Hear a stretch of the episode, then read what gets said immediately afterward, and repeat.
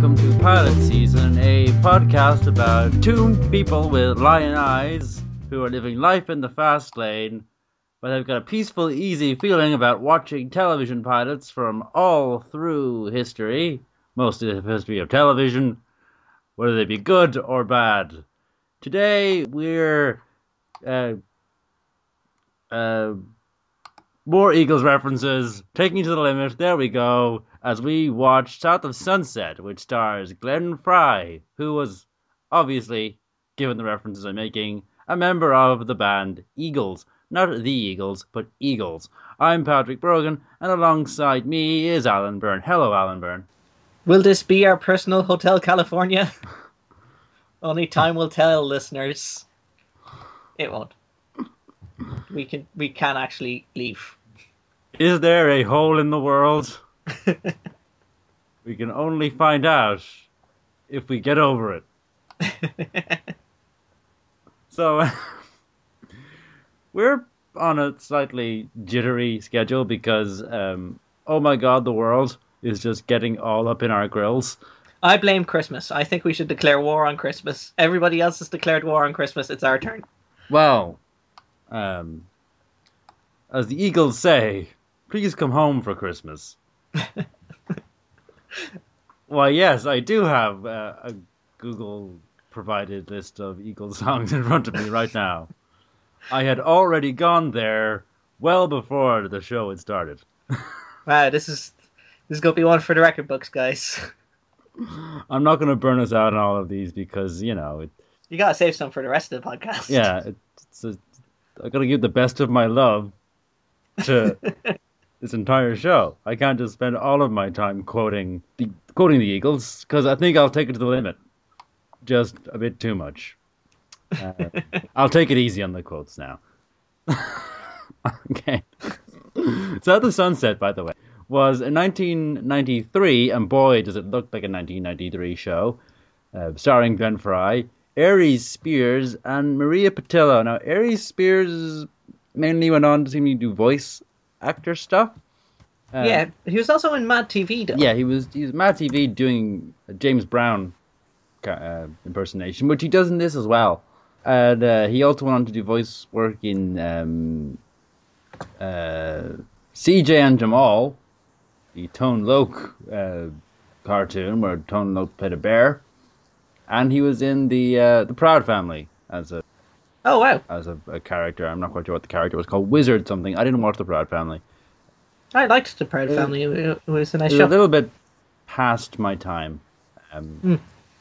But South of Sunset is the least successful. Oh, and Mary Pitillo, Maria Pitillo, who was uh, in Chaplin. She played Mary Pickford in Chaplin. She was in, I think, an episode of Miami Vice at one point. She was in a lot of different one episodes of things like uh, Will and Grace, Friends. Um, she was in Natural Born Killers as someone. She was in Godzilla. She was in Ally McBeal. She was an early edition. Uh, uh, what else? Stuff. She's in lots of different stuff. Wait, was she the? Let's go back a second. Was she Matthew Broderick's ex-girlfriend in Godzilla? Uh, was, Is that why I was recognized Matthew her? Broderick's girlfriend called Audrey? Because if so, that was her. And that's Yeah, yeah, yeah, that's totally Her her. a few kind of big roles. She's not really, and she's not really done much according to IMDb since 2008. Um, she was in one episode of Friends as Laura, whoever Laura was. She's been in Providence, which is a show I only remember ever seeing ads for. But these three fine people, two of whom are actors, one of which is Glenn Frey, uh, appeared. What an accurate yes, appeared in South of Sunset, a detective series that aired just one episode in 1993 on CBS. Um, it was meant to sort of be a, a show reminiscent of Moonlighting, starring How? uh, Glenn No, we'll get to that. starring Glenn Frey, who was Cody McMahon, a private eye who was based on Sunset Boulevard in Beverly Hills, and uh, he runs the Beverly Hills Detective Agency because he has a very creative way with words. That's basically the premise. Um, it uh, it did get more airings on VH1 Uh, they they aired four episodes of it uh, during their Eagle Eagles Family Tree Week. where they went along the entire Eagles family tree to find out all about which eagle was descended from Charlemagne. Yeah, it turns out it was all four, five. I don't know how many people are in the Eagles. I know like Don Henley and Glenn Frey are the only two whose names I know. Um, Hmm. Oh, and It's probably a good guess. Lots of people are related to Charlemagne. yeah, according to QI anyway. Um, or well, there could be Genghis Khan. Either we could have some. If you're European, Charlemagne. If you're Asian, Genghis Khan. It's like they're the fathers of us all. As I said to you before the podcast, Alan. Uh, Glenn Frey, his first acting role. He Yes. had the eight acting roles, according to IMDb. Although one of which was apparently an Eagles concert DVD, which doesn't count as an acting role. IMDb. It's like that's like how IMDb insists that Jill Barup is a is a host of my show. Uh, uh, and the host of this podcast. That's not IMDb's fault. That's my fault. But that's you.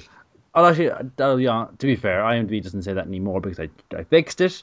Um, it now rightfully gives Leon Thomas credit for writing part of the Elephant Man video because he did.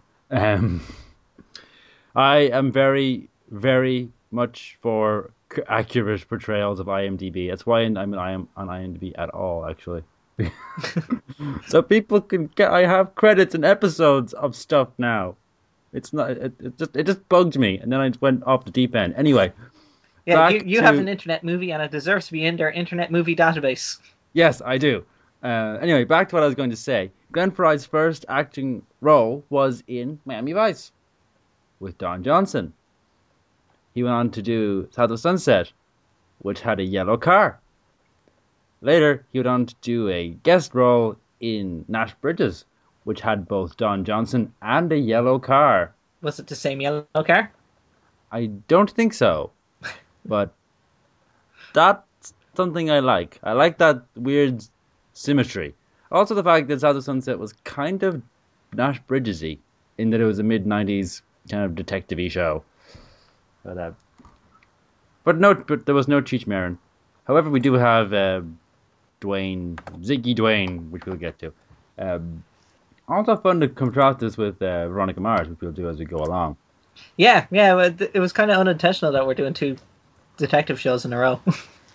Yeah, it was kind of an accident. I didn't really know what this was. Uh, we just kind of, it just Alan threw it out at me. it, it was pitched to us on Twitter, if you'll It recall. was by Rich, by uh, Rich Thomas, wasn't it? Yep. At Earth Dog, Rich Thomas pitched this to us. Uh, long-time listener. I'm a long-time fan of podcasts that he has been on, like the International Object podcast, which is the only podcast that I listen to with him in it. Although I believe he has other ones, and I haven't listened to them. Uh, sorry, Rich. Hi, Rich. You're, you're lovely. We like you here. Um, but South of Sunset opens with tennis. Yes, the exciting world of tennis. Finally. What you finally want to see on television in the 90s tennis. And um, middle aged men telling young girls that uh, sorry does not get you to Wimbledon. Well, it doesn't. Just look at John McEnroe. He's never been sorry in his life. He's been to Wimbledon tons of times. We have this young girl getting uh, uh, trained in the ways of tennis by this elder, uh, elderly, middle-aged dude, and uh, but she's tired, Alan. Yeah, She's been tennising too hard, she, she- it's a very strenuous activity. and so she goes off for a rest and gets shot with a paint gun. Well, she did go near that creepy alley that is in a tennis club for some reason. Well, You know, tennis clubs sometimes have creepy alleys. That's where the guys with the paint guns appear. I I actually thought originally that this was this was just a terrible effect. Yeah, yeah. Uh, um, my notes say tomato sauce everywhere. but apparently, it's not a terrible effect. It's just meant to be a threat. because she's not dead. She's in the whole episode. She's in literally most of the episode. But we first that's that's where that's our first that's our establishing thing. That's our typical detective show. Um, Cold here- open. Cold open. Here's the the setup for the episode. But meanwhile, Alan, we go to a sex motel. Yeah, that's all motels are for. Yeah, they're for banging. And they're for PIs to be uh, crossed away with their cameras. They've got the banging section and they got the PI section. and the middle section is for people who actually just want a hotel. No one wants a hotel like that. So they're always empty. It's only slightly better than that hotel I stayed in the other week that had stars on every door. and I stayed in the in the, the Glen Burn room. Gabriel Byrne, Glen Burn room, Gabriel, Gabriel Byrne room. The Glen Burn room is far less impressive. It's a it's a closet under the stairs. Yeah, There isn't even a bed. no, there's a bed in this room, all right. It's very green. You just hang yourself on the coat rack. Well, you know, it's the kind of thing you'd expect from a, a hotel above a nightclub. Um, I, I assume there was probably a, there was probably some sex motel go, stuff going on there, but no Glenn Frey with a um, Glenn Frey, Glenn Frey with a uh, telephoto lens taking photos of a nudish woman who sees him and screams. And uh, this is all while uh, Glenn Frey is. By the way, I'm not going to call him Cody McMahon in this entire thing. He's going to be called Glenn Frey for the entire episode. Um, he he takes a mint from the cleaner and runs away because uh, He hasn't eaten at all. he's been He's been up all night watching ladies bang men in hotels. and he hates this matrimonial stuff. Yes, This is- but it doesn't stop him doing it because he's got bills to pay. He has bills to pay and uh, children who need clothes. That's a Billy Joel reference. No, wrong wrong song. Um, Oh man, imagine if this was a Billy Joel vehicle instead. oh man, I'd love that. I'd, it would probably be, be worse because uh, Glenn Frey he at least kind of he at least kind of looks intimidating. Yeah, uh, uh, it'd be a very different thing if it, if it was Billy Joel. He'd be pretty good at the stealthy stuff, though. Really, have you seen Billy Joel? Like No, not recently. he's kind of I still kind of imagine him as like you know, uptown girl Billy Joel. No, he's he's got that a weird thing where like he he uh last time I saw him standing up, he looked like he had like a massive belly and tiny legs. Ah, Like he like like like the the piano kind of obscures the fact that he's like got really small legs. He's a very short Piano's guy. very slimming. like- I've found. yeah.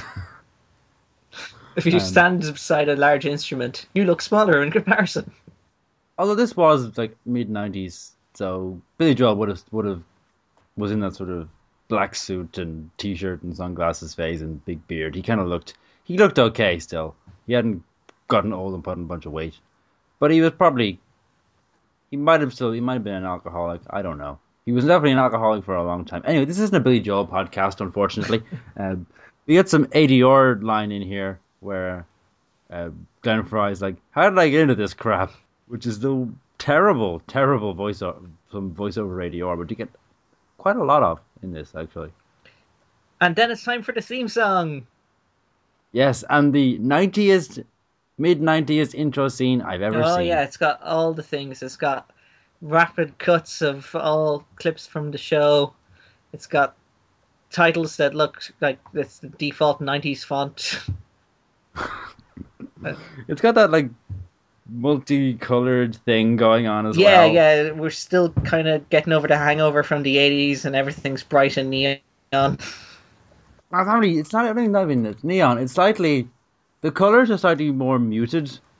They're like browns and and like go like sunsetty colors, I guess, golden browns and all that. But but there's still like three different colors, and there's like that effect where you have like three different colors and three different over the the uh, the visuals. It's so very dated. And the theme song is very clearly written by Glenn Frey. it is the most Eagles. A lot of the music in this is very clearly Glenn Frey had a had a hand in it. Uh, he's not credited as doing the soundtrack, Joe. Just the, just the opening. So it, it could just be, hey, we know who's in this show. And the name of this episode, Alan, is S- Satyricon. Satyricon. Yes. Uh, any ideas? Oh boy, can I tell you about the Satyricon, Patrick? Oh, please Uh, do. the Satyricon is uh, a Latin work of fiction believed to have been written by Gaius Petronius.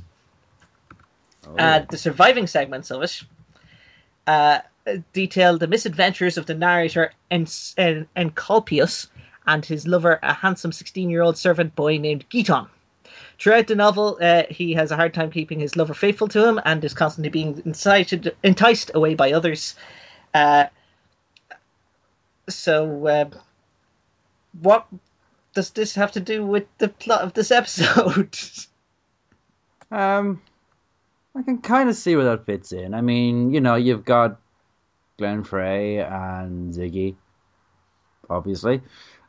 Um, Well- no, I can see how that. I can see how that works actually, because you've got like there's three cases. Hmm. The two main ones dealt with in the episode are both about you know they have failing marriages and want away lovers and all sorts of you know heartaches tonight. Uh, well, uh, I went a little deeper on this. Please do. because I was trying to figure out what the hell this was about. S- uh, Satyricon is also the name of a Norwegian metal band, and I don't think it has anything to do with that. But uh, there's uh, two Italian films from 1969. One of them is a Fellini film, and the other is a, a, a film that was made to cash in on the Fellini film before the Fellini film came out, because Italy.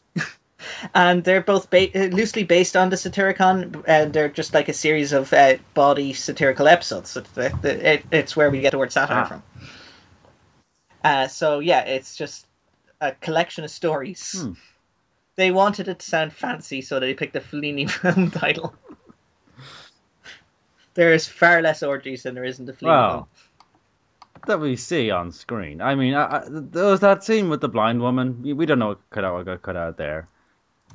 Uh, but let's meet Gina and her many many costume changes throughout this episode. Because she's an actress. Yes, because it's LA. Yeah, because everyone's everyone's an actor in LA, and you can tell by her hat she's kooky. She's got like a kind of artsy beret going on. She got her yeah, artsy beret later on, but later on she's wearing like a, a, a Southern Belle outfit because she's got an audition. She's always on the phone, uh, talking about celebrities that she's seen. Uh, uh, and she's just got the, the most boring stories about celebrities. This one, she saw Kevin Costner at car wash. Yeah, and she's going to steal his uh, his air freshener. I think was the thing. Um, I think we're meant to believe that she's fairly new to LA, and that's why she's Constantly you starstruck. know, she's just yeah, she's a struggling actress, constantly starstruck, all that jazz. Uh, she doesn't like the cases that uh, Glenn Frey. She's his receptionist, by the way. She's not just some dude, not just some woman who hangs out in an office with him. Um, one thing I didn't know is that it, he tells her to take uh, the photos he's just taken of this uh, this this you know motel tryst to a one hour hour photo sh- Photoshop. Like, could he not have like a dark room himself and develop these things? They seem kind no, of sensitive. no, just take them down to the photo match. Got the 18 year olds working the, the developing room, just see it all. Who who cares about client confidentiality? That's that, that's a thing of the past, man. This is the 90s. you, you kind of have to feel bad for the people who once rule who once developed photographs for other people, because uh, um, ima- so just imagine the imagine the things they've seen. Yeah, all the dick pics. yeah, you, you just told my joke. I'm sorry, but we're all thinking it. I suppose, yeah. Um, although that'd be a really weird thing to hand in to hand into a, like a chemist, just endless dick pics. Snapchat has made this so much easier. It's just a whole roll of dick pics, just like Well, you can't take just one. What if it's blurry? yeah, you, you know, you never and you never and because back then, of course, kids, you couldn't see the picture you'd taken. You have So to wait had until the wait picture was actually developed and printed out, and then you're like, "Oh, that's a, these are thirty pictures of my finger blocking the lens." and then you have then and then you had to pick the right one. Then you had to put it in the post and send it. That the sexting was very different and very different. Not that I would know. I was a child. I would know I was involved in a Um, court case. Uh, where, where was I? Uh, that was a lie. we meet uh, Bobby. Uh, oh, before that, uh, uh, Gina tells uh, Glenn Frey all about Paul, his old friend, apparently Paul Redding, um, of who who's uh, tennis playing daughter with a woman we met earlier, and she he needs uh, help because um, because stuff's going on. stuff's going on. Someone's been paintballing his his daughter, and possibly more kind of balling his daughter. If we if if, if the plot is if what the plot is setting us up to believe. Um, uh, then his friend Bobby turn, comes in and is like, uh, "I'll give you ten grand to find this guy," and then Glenn Frey's like, "Give me five more, and I can get the other guy." Because I think that somebody Yeah. was arrested for stealing. This guy Luther was arrested for stealing Luther a car. and Ziggy uh, both stole a car, or were arrested for stealing a car. Uh, and Luther got out on bail because he's the head of the Crips, and Bobby's a bail bondsman, and he was like, "I'm pretty sure this is going to be a good, big score for me if." Because you know, bail bondsman, not exactly the the uh, cleanest of careers. I'm Dog the Bounty Hunter is squeaky clean. But he doesn't do the hunting himself. He's got Glenn Frey for that. well, well, if you got Glenn Frey, what are you gonna do? Um, So if we bail out the other guy, we can track down the first guy because he's bound to be helpful, right? he just got out of prison. assumedly, um, People in very- are so cooperative to authorities. Usually, yeah. I mean, Glenn Frey goes to bail out the urban youth, um, who is so urban, um, and so youthful, and so overacting in this entire episode, and seemingly unhelpful until Glenn Frey is like, maybe you just like playing pin the tail on the homeboy. I'm really not sure if that's in poor taste or if it's a good joke. A lot of this stuff involving Ziggy, or like thought his name was for the entire episode, Dwayne, until it's IMDb. I thought Ziggy was just a terrible name that uh, Glenn Frey was giving him. Uh, No, his name is Ziggy Dwayne. but I, uh, a lot of their interactions are kind of, in like a lot of Ziggy's characters kind of, uh, stereotypy. Uh, he's basically just comedy black dude for a lot of the a lot of the episode. Um, it's also kind of annoying. And not comedy black dude in a sort of Blazing Saddles kind of self aware way. At one point, he, he looks at a picture of the pictures of the woman from earlier, which was lying on the desk in Glenn Frey's office, and he goes like, "Damn, baby got back," or something like that. Who cares about confidentiality? We've already established this. Anybody is allowed to see those and then photos. st- someone walks in, and Ziggy just falls off the chair doing a comedy pratfall. It's like, oh my god. just But that's yeah, later. That's later. Uh, Now we go to a country, a country club. club, which um, and the first thing Ziggy does is uh, tell is call someone um, Paul Anka or something like that. I can't remember. There's some singer reference. 90s It's references. like a fifties reference. Um, uh, we find out that uh, that Glenn Frey and Paul used to work together. They um, and uh, something about Glenn Frey putting a guy's face in some stroganoff at the Oscars because he was a security guard there and And Paul Paul was a limo driver. Um, and But now now he's managing his daughter's yeah, tennis with career. his wife Janice, and they uh, they show her they show uh, Glenn Frey these pictures of apparently of their seventeen year old daughter in a compromising position uh, in a motel room, and um, someone is, apparently wants a million dollars to keep everything quiet about this. So um my immediate question here is why did they shoot her? Yeah, why did they shoot her? If it's just blackmail, why shoot her? Well, it's either take money, either give us a million dollars, or we'll leak photographs, or we'll shoot her. Either way, We haven't decided what we're going to do, but we want money. yeah.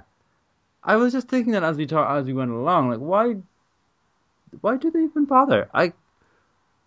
It's almost like this wasn't really well thought through. It's almost like they wanted someone to be shot for the opening of this show. Hmm. That sounds almost more likely.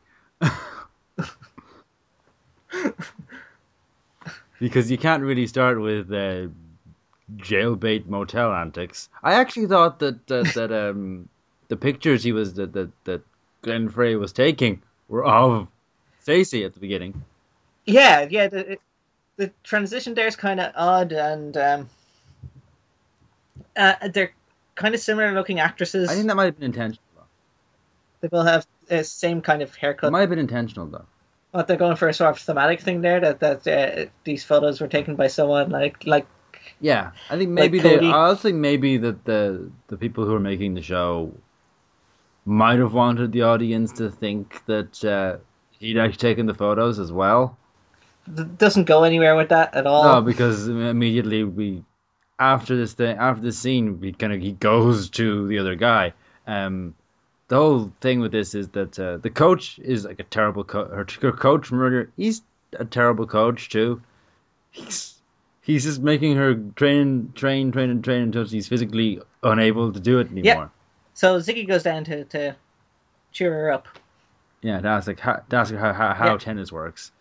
Um, and we find out too that she'd been she'd been drugged um, or something because she just remembers waking up in a motel room and not knowing How she got there? how she got there. Uh, then we go up to the. She also seems pretty cool with the whole someone faked shooting her yeah, earlier. yeah. That that's apparently just the kind of thing you get over. Yeah, uh, almost as though that was probably shot afterwards and tacked on. Because when you because after you said it, the more I think about it, the more likely that was. Yeah, Um, they wanted some action for the start. all right, Glenn Frey. We cut from that to Glenn Frey back at his office. Uh, the previous scene we mentioned about Dwayne talking about baby got back, and uh, they take the pictures to um, they take the pictures to this doctor guy who. Uh, He's a plastic surgeon. plastic surgeon, and he's all like, "She's the most perfect human being in the world. Why for is she sleeping with somebody else who isn't me, old man Doctor McSlowtalk?" Also, he's done a lot of the bodywork on on his wife. Is that a conflict of interest? Are you allowed to do that? He built her himself, Alan. Yeah, yeah. uh, And Cody like, calls him Doctor Frankenstein when he's talking to Ziggy about him and stuff. This, this, also, this, this is a skeevy guy. this kind of goes nowhere as well. Yeah, There's no- yeah. He's just there to be a skeevy Yeah, guy. There's no resolution to this.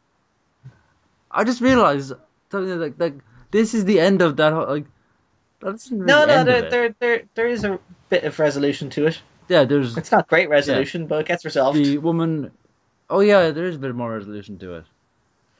I just remembered the resolution to it. Yeah, uh, it's still not great, Yeah. but it, uh, it it's almost as though it was just some weird B plot to get Ziggy and Cody working together or something.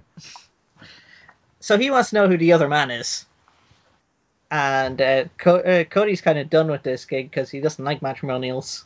But uh, Ziggy's very much in favor because there, there there is an opportunity to creep on naked ladies. Yeah, because that's the thing he's really into.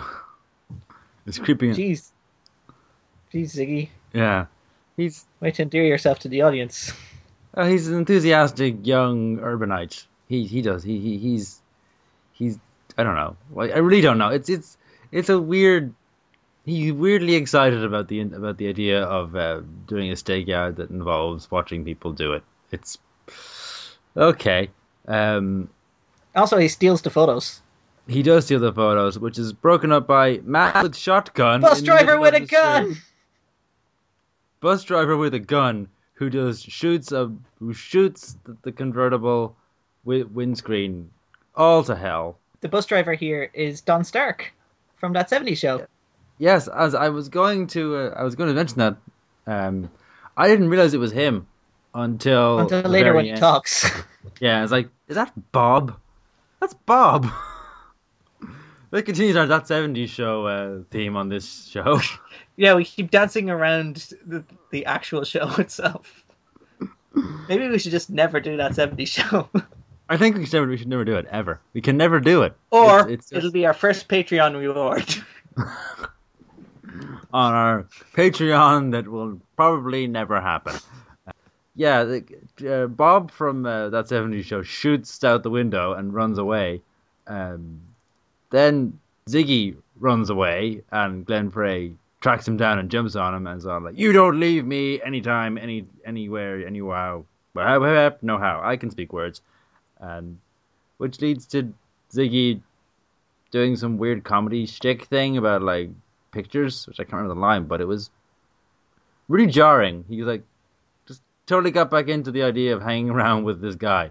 He doesn't bite it very much. Like I, I don't know. Ziggy's character is weird. Yes.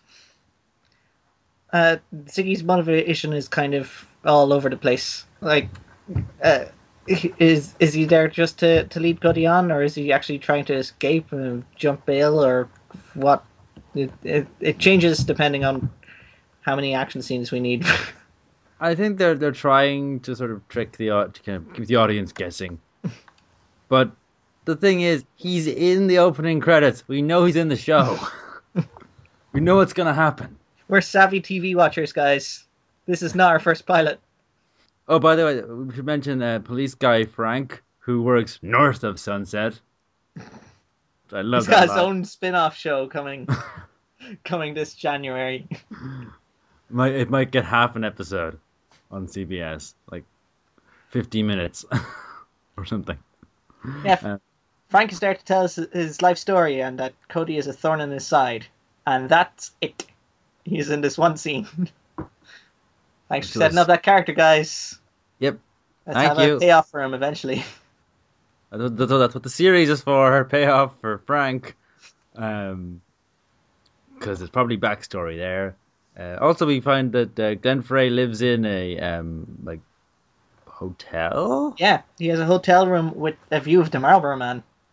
Obviously, um, and he locks he handcuffs uh, Ziggy to uh, to a radiator because uh, he just he, he wants to he wants to go to sleep and doesn't want him running off.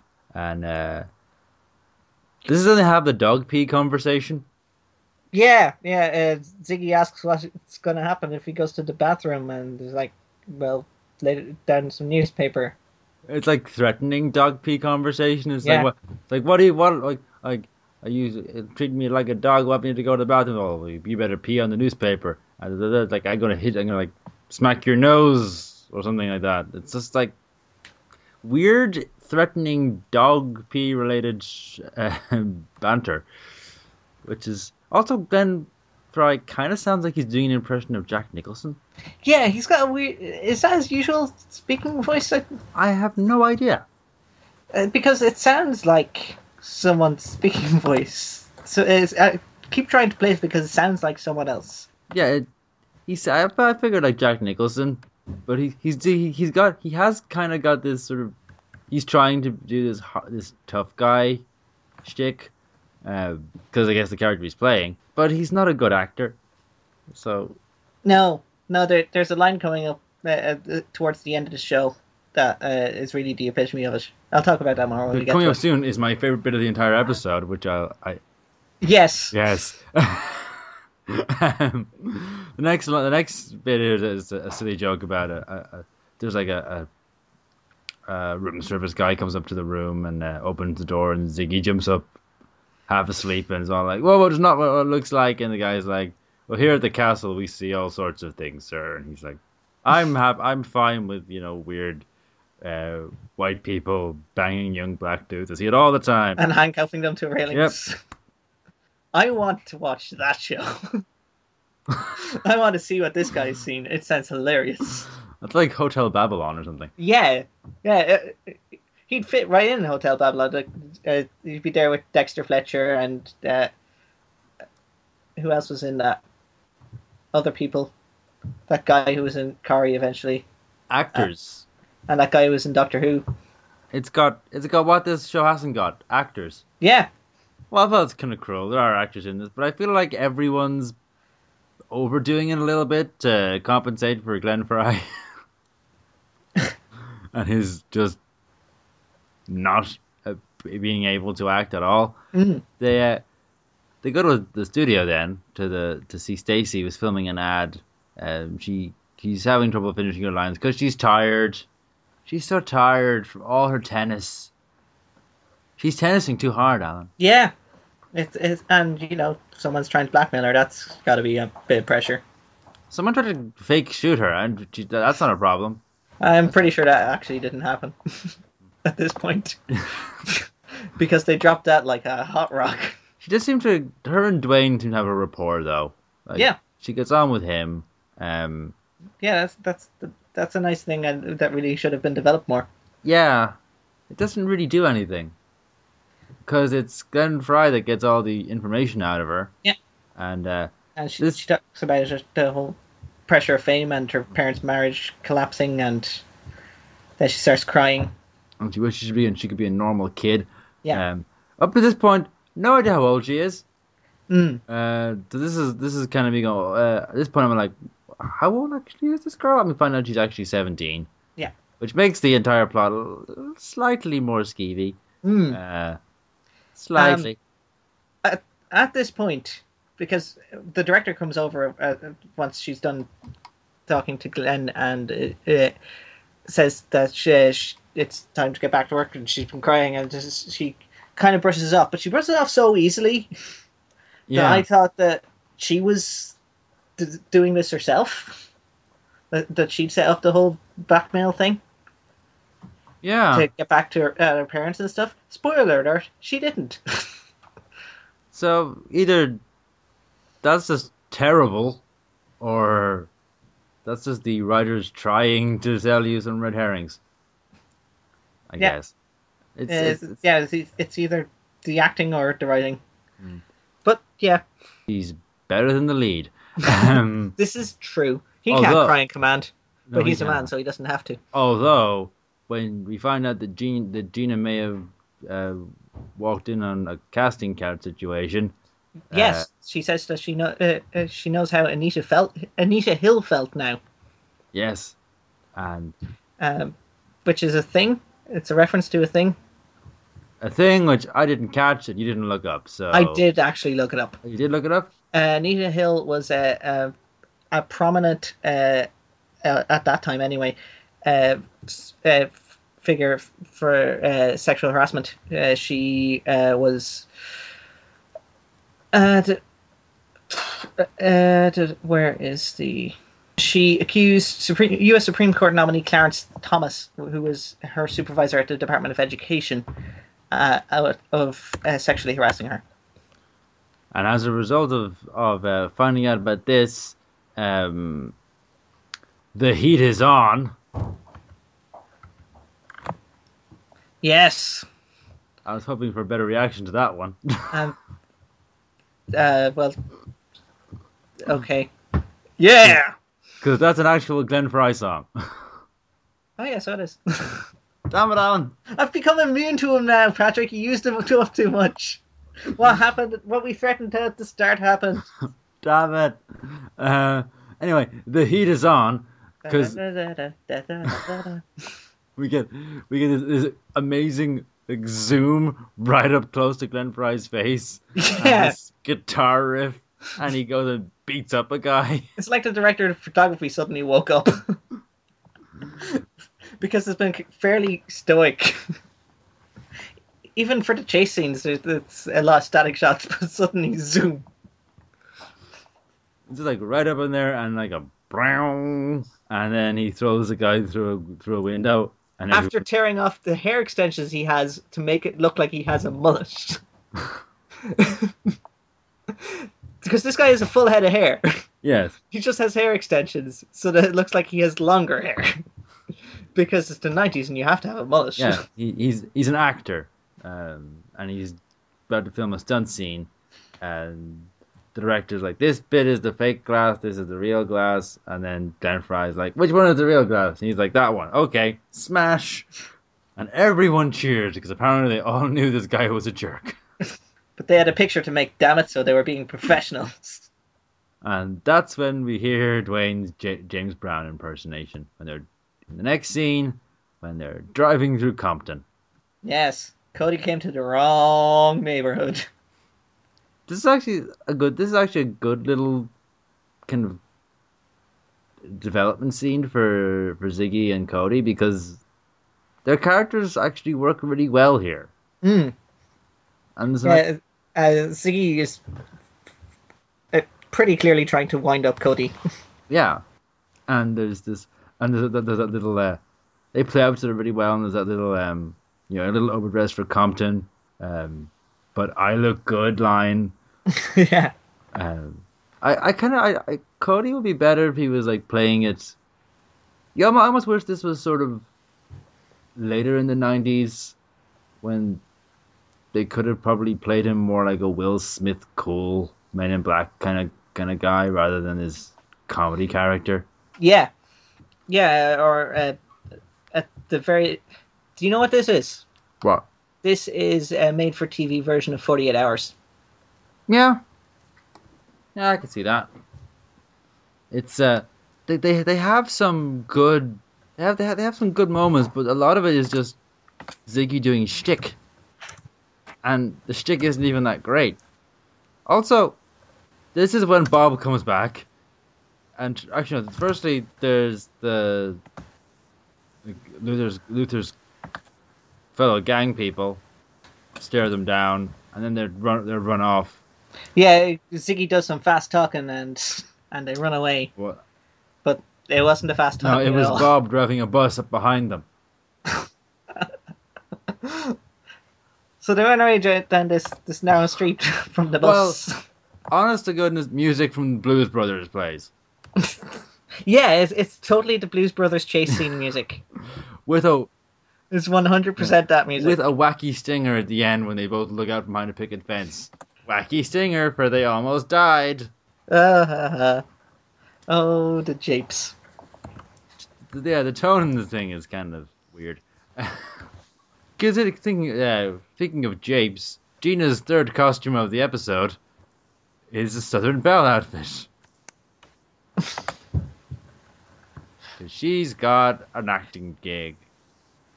Yep. Um, and this is when we meet the woman who was from earlier. Uh, yes, uh, the the the woman who's having the affair. I don't think we actually get a first No. name from her. Uh, she she kind of reminds me of Elizabeth Banks. Yeah, yeah, she's got an Elizabeth Banksy look about her. She feels like Elizabeth Banks in Showgirls. Uh, and she's very Hmm. angry at men. She has some legitimate gripes against Cody and his profession and his business practices, Yes, like keeping such photos confidential. that was. Well, considering she walked in on Ziggy eyeballing her uh, candid nude photos. Yeah. Yes. Um, Uh, and also the whole spying on her bit. that is that as well. That's not really a great thing. Also, apparently, she's left the doctor guy, so but she yeah, won't tell uh, him. Well, she says that they're separated. I assume that he knows this. But she won't Yeah. tell him who she's dating for some reason.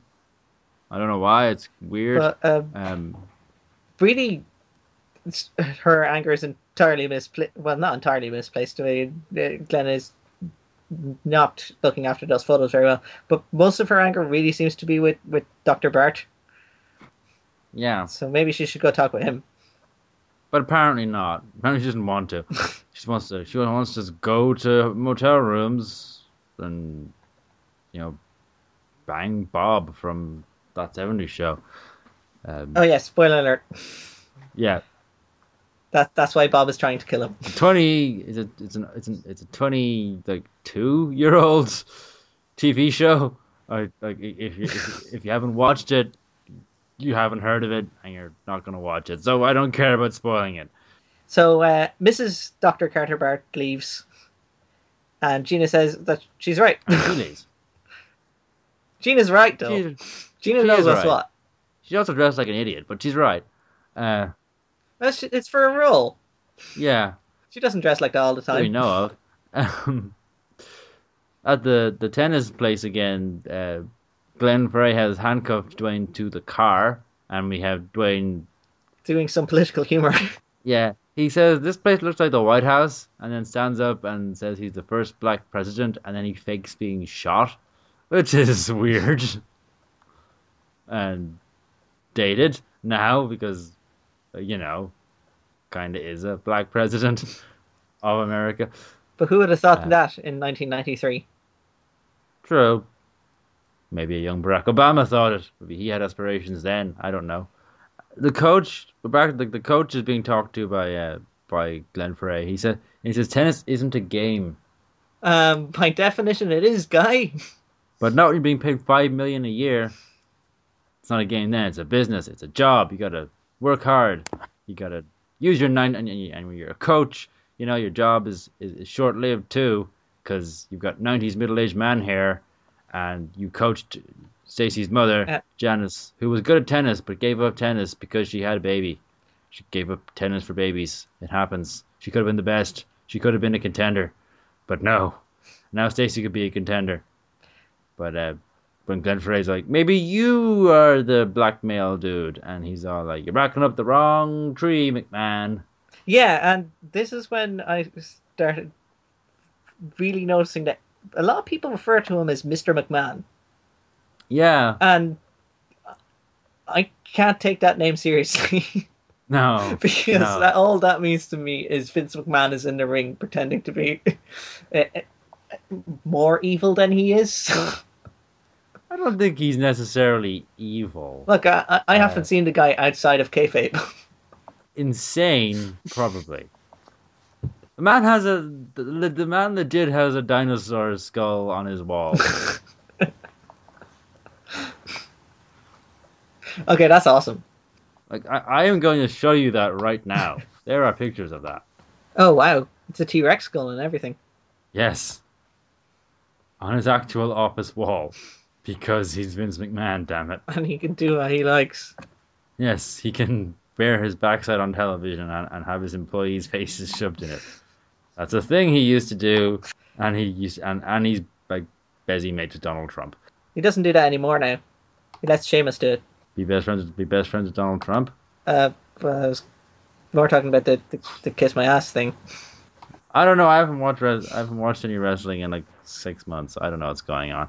Um, but yes, back from dinosaur skulls to uh, black presidents and tennis not being a game.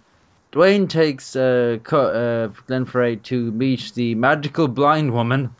Yes, Luther's aunt.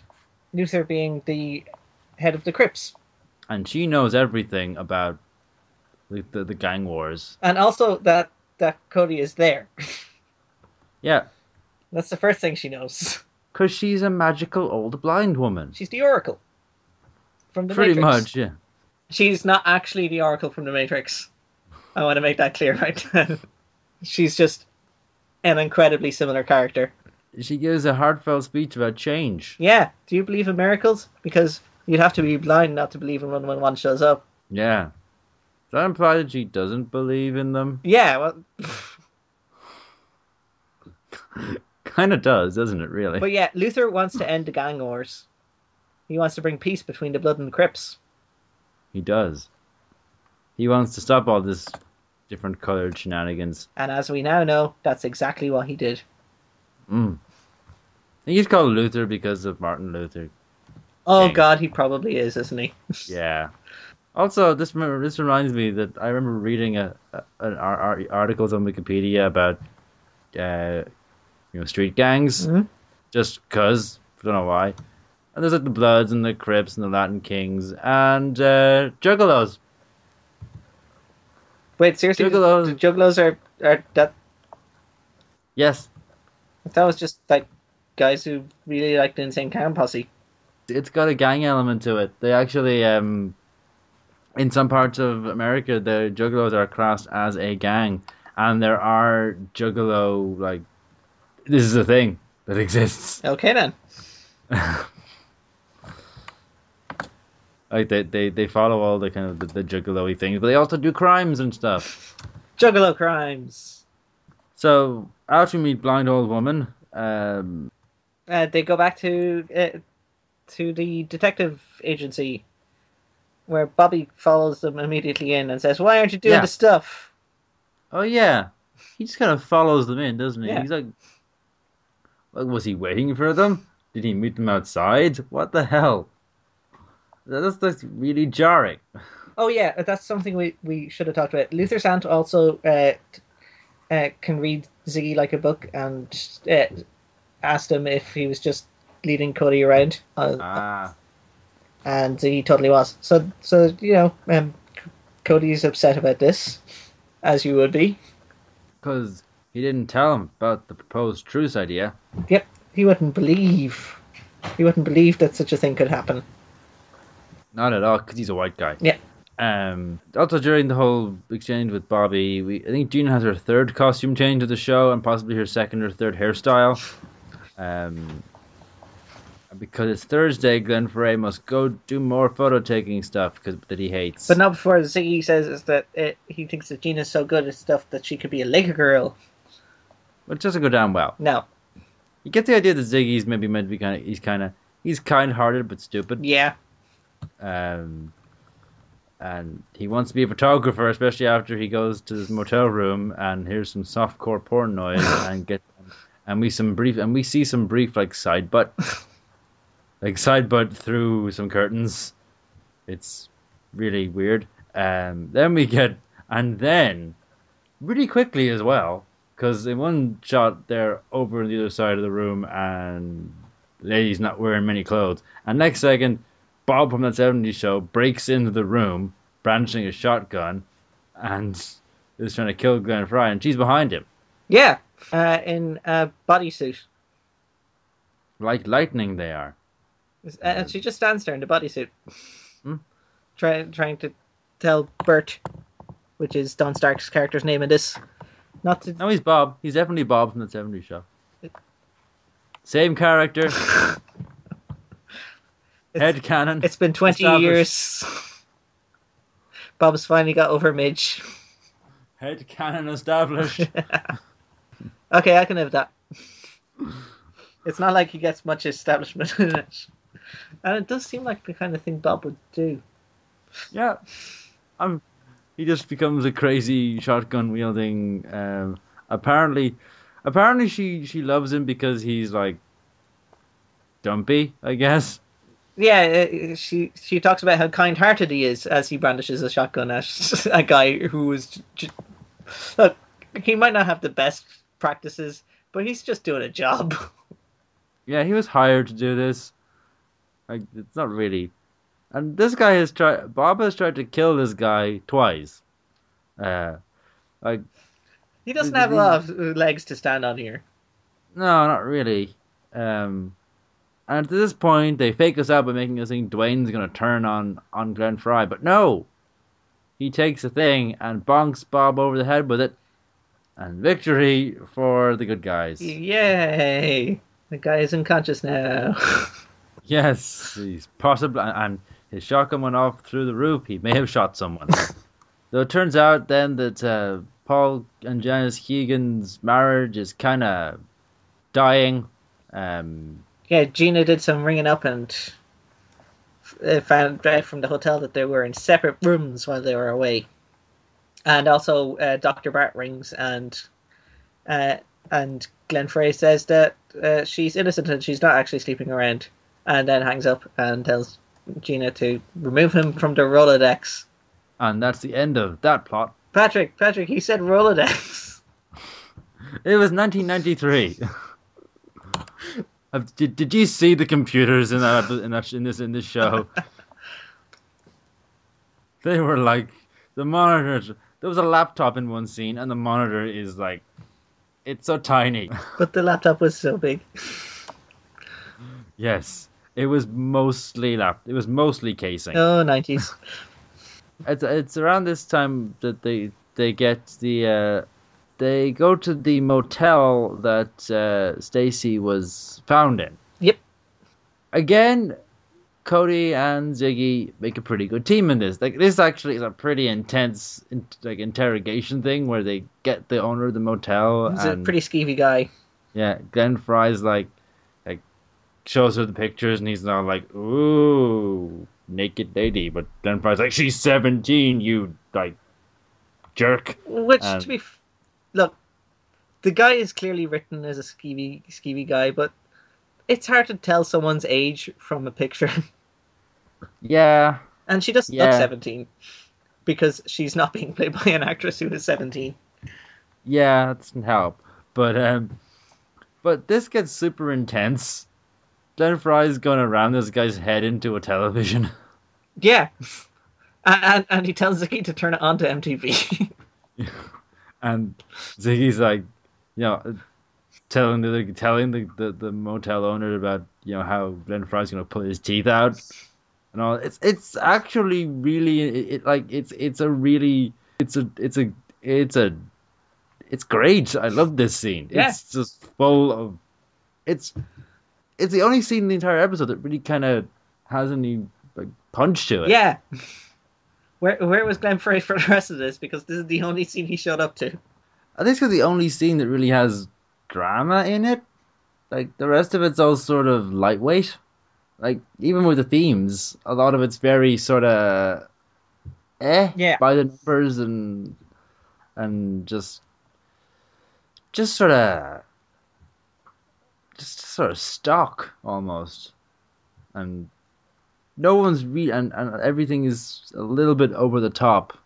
And this is the only point where the sort of like the intensity and the kind of the, the this kind of the, the badass character this guy could be comes through, and the badass and the kind of the, the, the team these guys could be actually comes through. Yeah.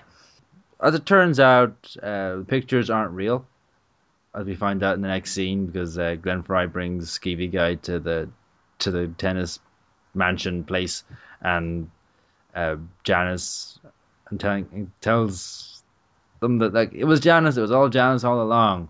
She made up the she got the photos made because there's a man in Beverly Hills. He's a specialist with computers. For enough money, he can put anyone's face on anything. Uh, now I looked into this, and uh, uh, Photoshop is a lot older than you think it is. Oh, I know that. Uh, I didn't know that Photoshop first came out in the nineties. 1990 was the initial release. Photoshop was invented by guys who worked on uh, the the the effects in Innerspace. Oh wow!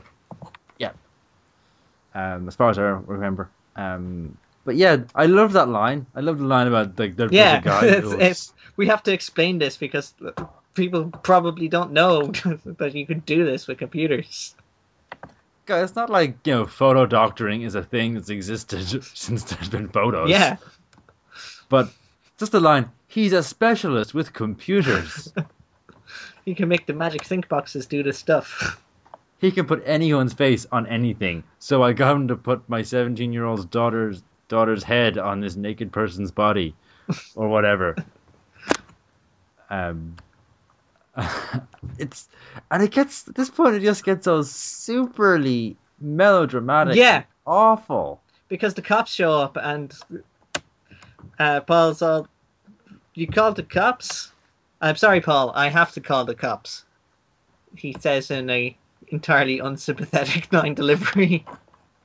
this is the line I was I was talking about earlier. Just like this is a guy you've known twenty years.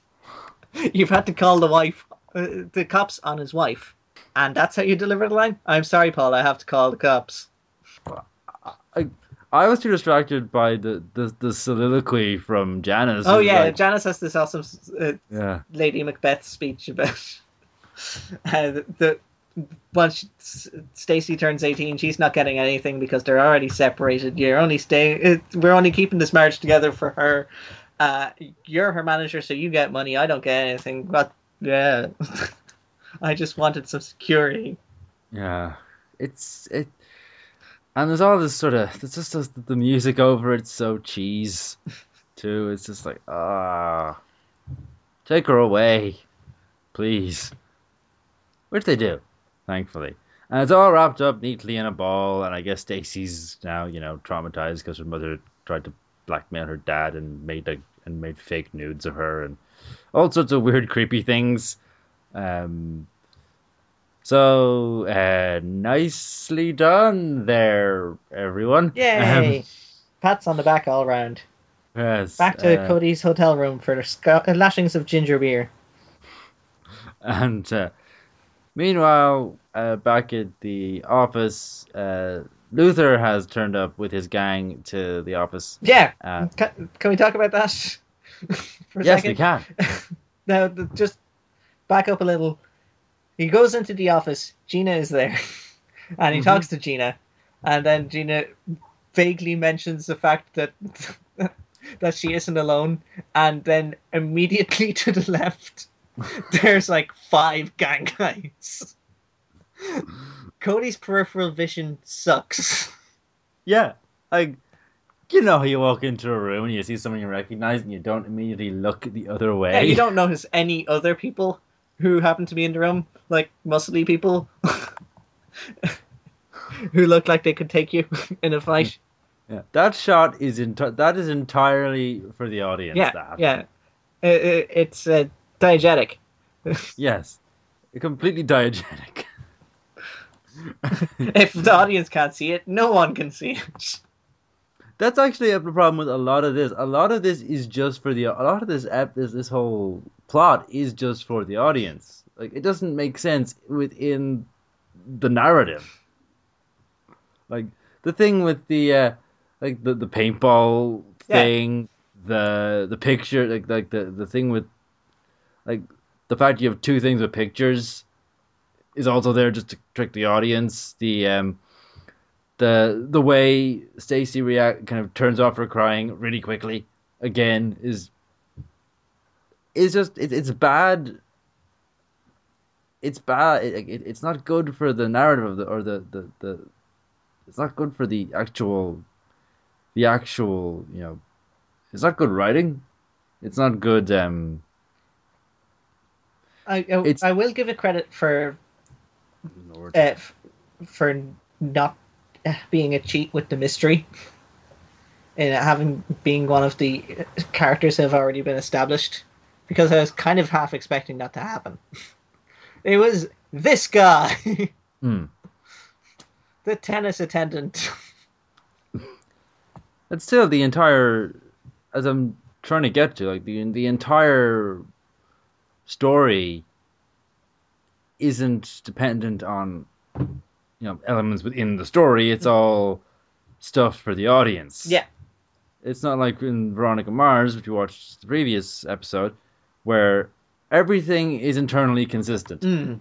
and exists and makes sense within the realm of the story. In this, a lot of the stuff is not consistent and doesn't necessarily exist in a way that makes sense. Yeah, that that whole plot with uh, Don Stark is just there because they they need action every now and then. yeah, Any time this show has been going too long without a chase scene, Don Stark shows up with a gun or a bus. Now I've not seen any more episodes of this, but I really hope that's a recurring thing. Yeah, yeah, just every week Don Stark is out to It's just like for he just holds a real grudge, and every week it's like, oh, there's there's Bert again with a shotgun. See you in about fifteen minutes of fair time. anyway, Luther. Yeah, Luther uh, basically says um, he'll turn himself in. Yeah, uh, he reckons he was framed by the drug dealers in the gang because they don't want peace. Uh, Ah. And Cody kind of just lets him go away. Yeah, he, he lets them both go. He's like, "I'm cool with you. You're cool with me. I've now got I've now got you know gang loyalty, I guess. Much in the same way as Veronica Mars got the PCHs on her side. Um, Well, Cody McMahon gets uh, the Crips and or Bloods on his side. I don't know. I don't know which side they. I probably the Crips. was the Crips. I- yeah. they're wearing blue. Were they wearing blue? Yeah. I couldn't really tell. I don't know why I couldn't tell. Probably because it's been like three hours and I wasn't paying attention to their colors. but um, yeah, I guess they're the Crips. They're the, they're the Crips. Okay. Um, he got the Crips on his side now, so the only people he, people he has to worry about are the Bloods and maybe the Latin Kings, or the Juggalos. the Juggalos Why? even exist in '93? probably not. Probably not. No. I don't know when the insane clown posse started insane clowning and posseing. I love how their empire includes, or how their you know their entire thing includes you know rap music, professional wrestling, organized crime. Apparently, uh, they have their own social network. Like it, it's all you know, magnets. How do they work? All that jazz. The ICP Uh, have been going since 1989.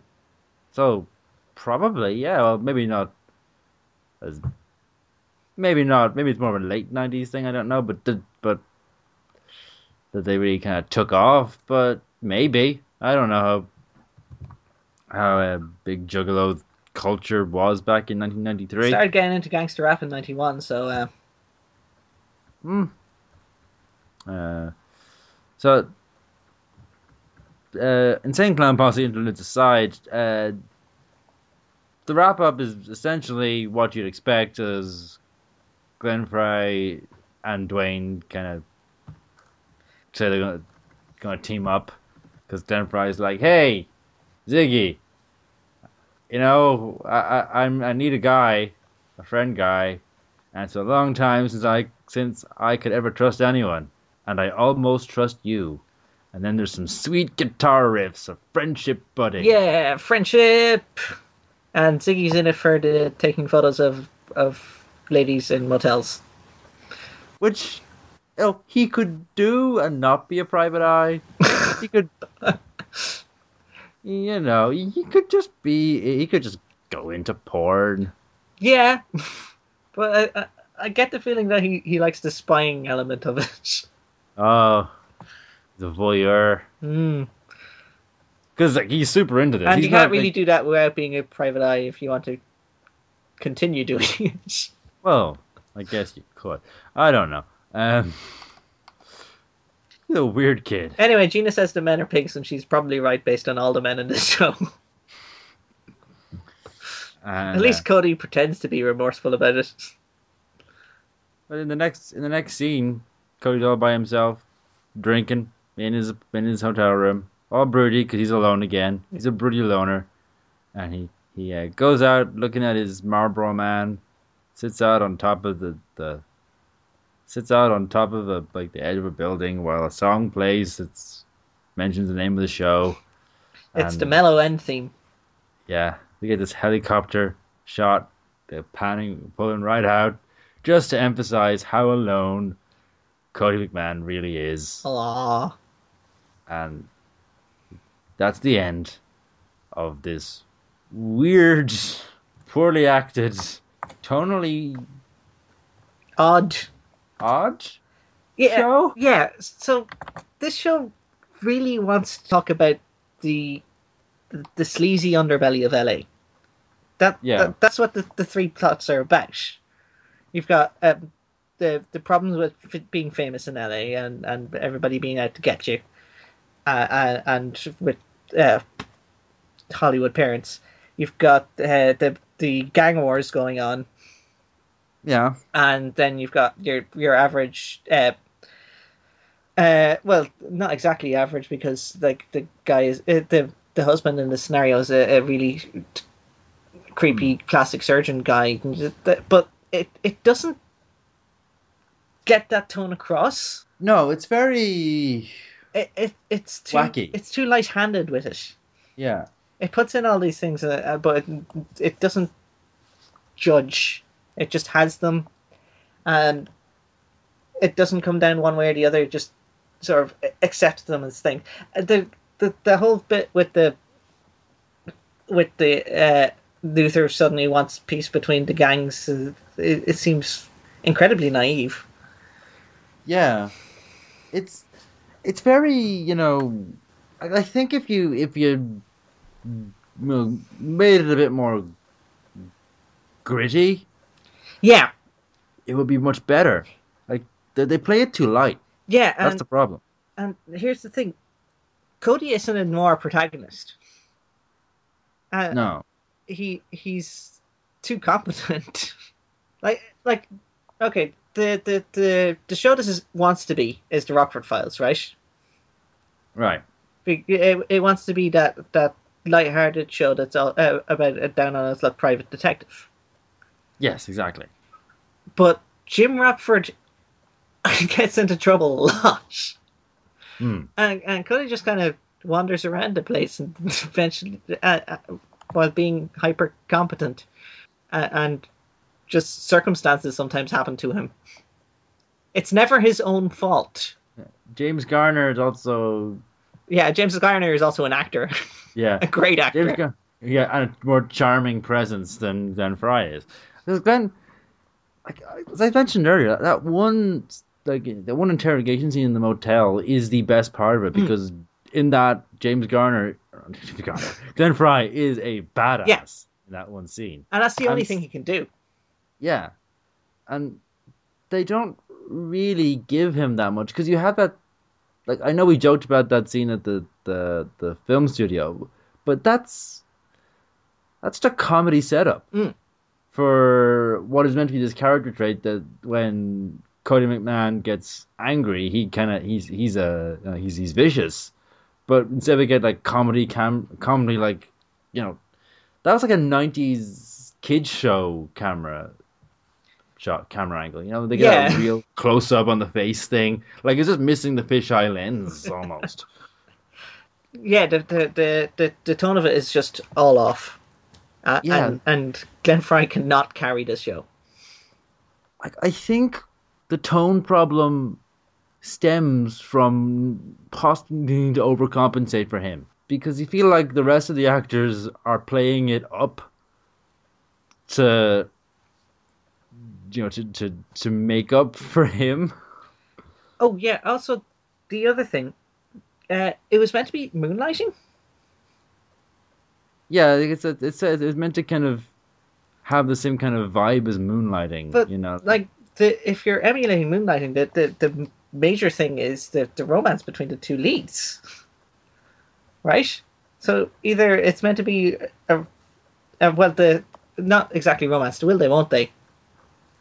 Well, it's, meant to be. The exact words here, quoting Wikipedia, are the show was a combination of comedy and suspense, reminiscent of the series Moonlighting. So it was, you know, it, it, it was it was going for that. It was meant to go for that comedy drama thing, but Because he barely interacts with the the main female character in the show.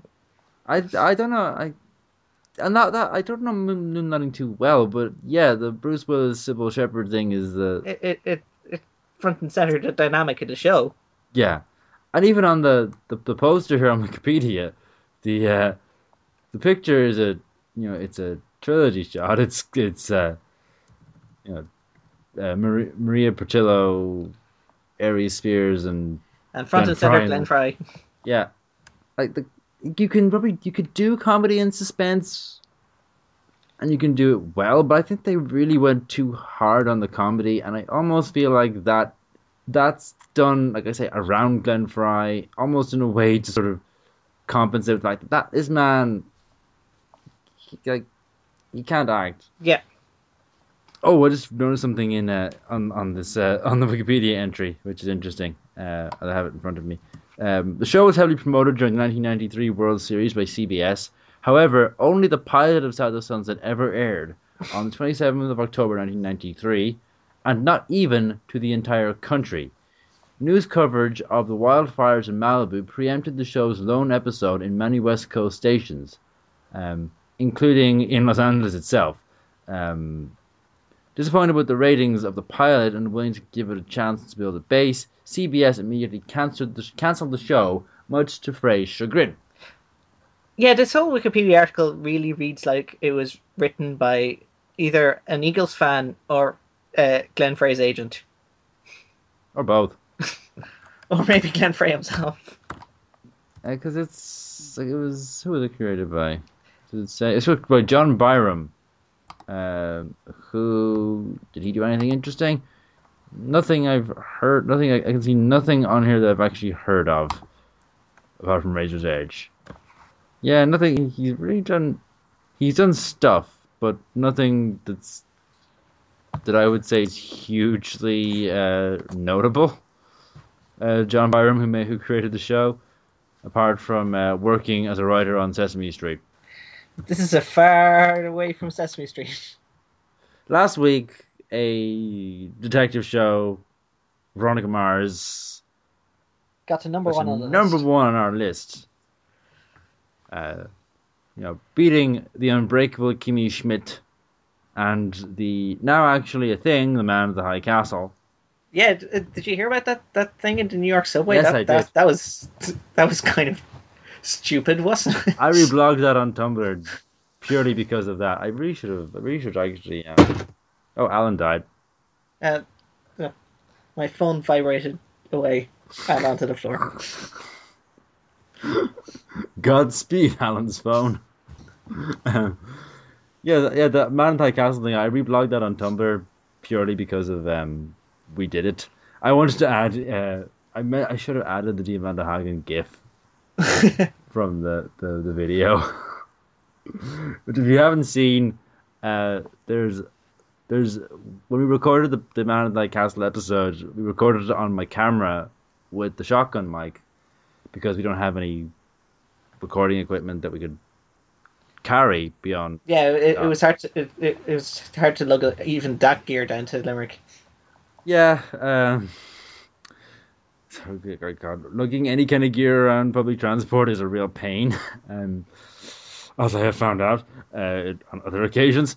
Uh, and uh, yeah, we brought the camera down and recorded it. So it was recorded on video, and there is a short, like two minute montage thing of of that weekend on Brocon, and you have the the Diamanda Hagan wearing her uh, what's the character from Colonel Chestbridge, Colonel Chestbridge Danger Five. Danger Five. She's wear she's she's wearing she's dressed as Colonel Chestbridge, and she says, "Was remember to kill Hitler?" or something. Yeah. And uh, there's a gif of that of her doing that, which someone uh, from the FIA Diamanda Hagan Tumblr got and made and captioned it. It's brilliant. um, I managed to reblog that uh, that picture with uh, that post with that picture, but I haven't got a copy of that GIF, so I, I'd have to find it. I can still do it. I must still do it. Actually, I'll do it tonight after the podcast is over. You should. It'd be great. yeah, with the link. To the, Look for that on Patrick's Tumblr, everybody. yes, And if it's not there, message him. if it's not there, Alan will reblog it, and you can look at Alan's. Um, so where do we put this? Uh, it feels like it feels like middle. Yeah, yeah. It's it's not terrible. Mm. Well, it's it it shouldn't have gone any further. there shouldn't be another six episodes of this. No, and to be fair, only four of them ever actually aired. Even when VH1 were doing the Eagles season, they didn't air them all. They knew. So looking at the middle of the pack of the you know thirty eight episodes we've done, Mm. uh, kind of the, the middle lots. Super Pup, that 80s show, Doctor Strange, Coupling, Red Dwarf, Clarissa Now, IT Crowd, Joey, K9 and Company, Emily's Reasons Why Not. That's Yeah, probably about the middle. better than Super Pup. Yeah, yeah, I'd say that. And next up is the Big Bang Theory pilot. It's I, I'd prefer to watch The Big Bang Theory pilot again than this. me too. I would not want to watch anything, anything below that again. Uh, So I think that's where it goes. I think it goes between Big Bang and Super Pup. I'd probably watch Hot Honey I'm Home again. Yes, but that doesn't deserve to be any higher. it it Oh. remains the one thing I had to get aw- get up and walk away from in the uh, 38 now episodes of things that we've done for this 39 podcast. episodes. 39. Yes. So our new number 16 is Glenn Frey led vehicle South of Sunset, which uh, sits happily between the Adventure Super Pup and the Big Bang Theory. We've watched some weird stuff. Next week, uh, Alan, um, because my laptop is being weird, you're going to have to stay with on next week 'cause I can't actually open anything right now. Next week, Patrick, we're going back to Netflix. Ooh, Netflix. Uh, we're going to look at a uh, something uh, an animated show, which is something we haven't done in a while. Sure. uh, and we're going to be talking about BoJack Horseman. We're going to be horsing around. Apparently so. Um, I have actually not watched BoJack Horseman, Horseman, and when we put on the list, I said to myself that my first time watching it was going to be when we do it for the podcast. Oh, So uh, I've been holding off on this. It better be good. oh um, spoilers. I quite like BoJack Horseman. It's uh, it's a good show. It's got Paul F. Tompkins Yeah, yeah, I'm expecting good things from it. and Will Arnett and um, lots of animal puns, and and the- and, and, and a really a- awesome outro song and intro sequence. Actually, it's a really good show. I'm looking forward to uh, talking about that next week. Um, also, the second season gets super real. so, yes, ladies and gentlemen, next week we are watching BoJack Horseman, and I think I've already tipped my hand. but But what about me? What are my opinions? what about Alan? Tune in next week, same podcast time, same podcast channel. Does that work? I don't know. I've been Patrick Brogan. You can find me at theunemployedhistorian.com, at nerdvice.com, at ortigomer.com, at youtube.com forward slash the unemployed historian. You can find this podcast on iTunes, on Stitcher, uh, on all those places I mentioned, bar YouTube. And Alan Beirne, if people wanted to find you, um, Eagles reference. Desperado. So how do they find you? if if people want to find me, I'm on Twitter where I'm at Alan Beirne, spelled A L A N B E I R N E. I'm on Tumblr, that's alanbeirne.tumblr.com, or you could go to my website, alburn.com, but it's off drinking with the Marlboro Man. And, you know, um, five of them are dead. So, it might not be looking good for my website. That's a real downer of an ending. Goodbye, everyone. Bye! So let's talk about a podcast that's more popular than ours, Wordfunk. Wordfunk is hosted by Leon Thomas alongside Austin Yorsky and Johnny Maloney. Leon is a friend of the show. He has been on this podcast and appeared on The Unemployed Historian in two different videos. And last night, as they want to do on Wordfunk, Leon and Austin solicited questions from the audience. So after the podcast, our podcast was finished recording, I said this to Alan, and Alan's just a question.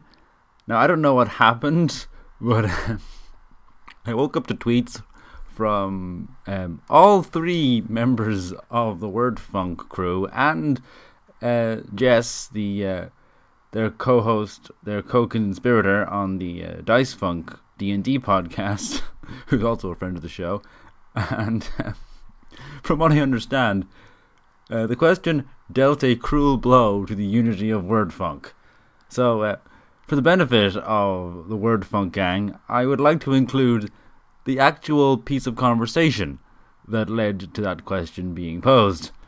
It was, of course, a deliberate act of sabotage, and pilot season is, as you would expect, now at war with Wordfunk. Leon, Johnny, Austin, May whatever God you believe in have mercy on your soul. That reminds me, Liam, was- they were looking for word from questions. I wonder what question I can give them this week. What kind of questions does he look for? Any kind of questions. Uh, last week I sent them. I sent them. a- I sent them a question about uh, who's their who's their favorite poet and why is it T.S. Eliot. I can't type right now. Ask that. him if uh, a hot dog is a sandwich. No podcast has ever addressed that before. It'd be great. I'm gonna. I'm gonna tweet them. I'm gonna tweet both Leon and Austin. I should just get on my phone. I'm gonna put this back into the podcast. This is me sending a question to WordFunk. At Austin Yorsky at Renegade Cut. Is a hot dog a sandwich? Question mark. At Alan Beirne wants to know. Hashtag- This is this is cross promotional tweeting.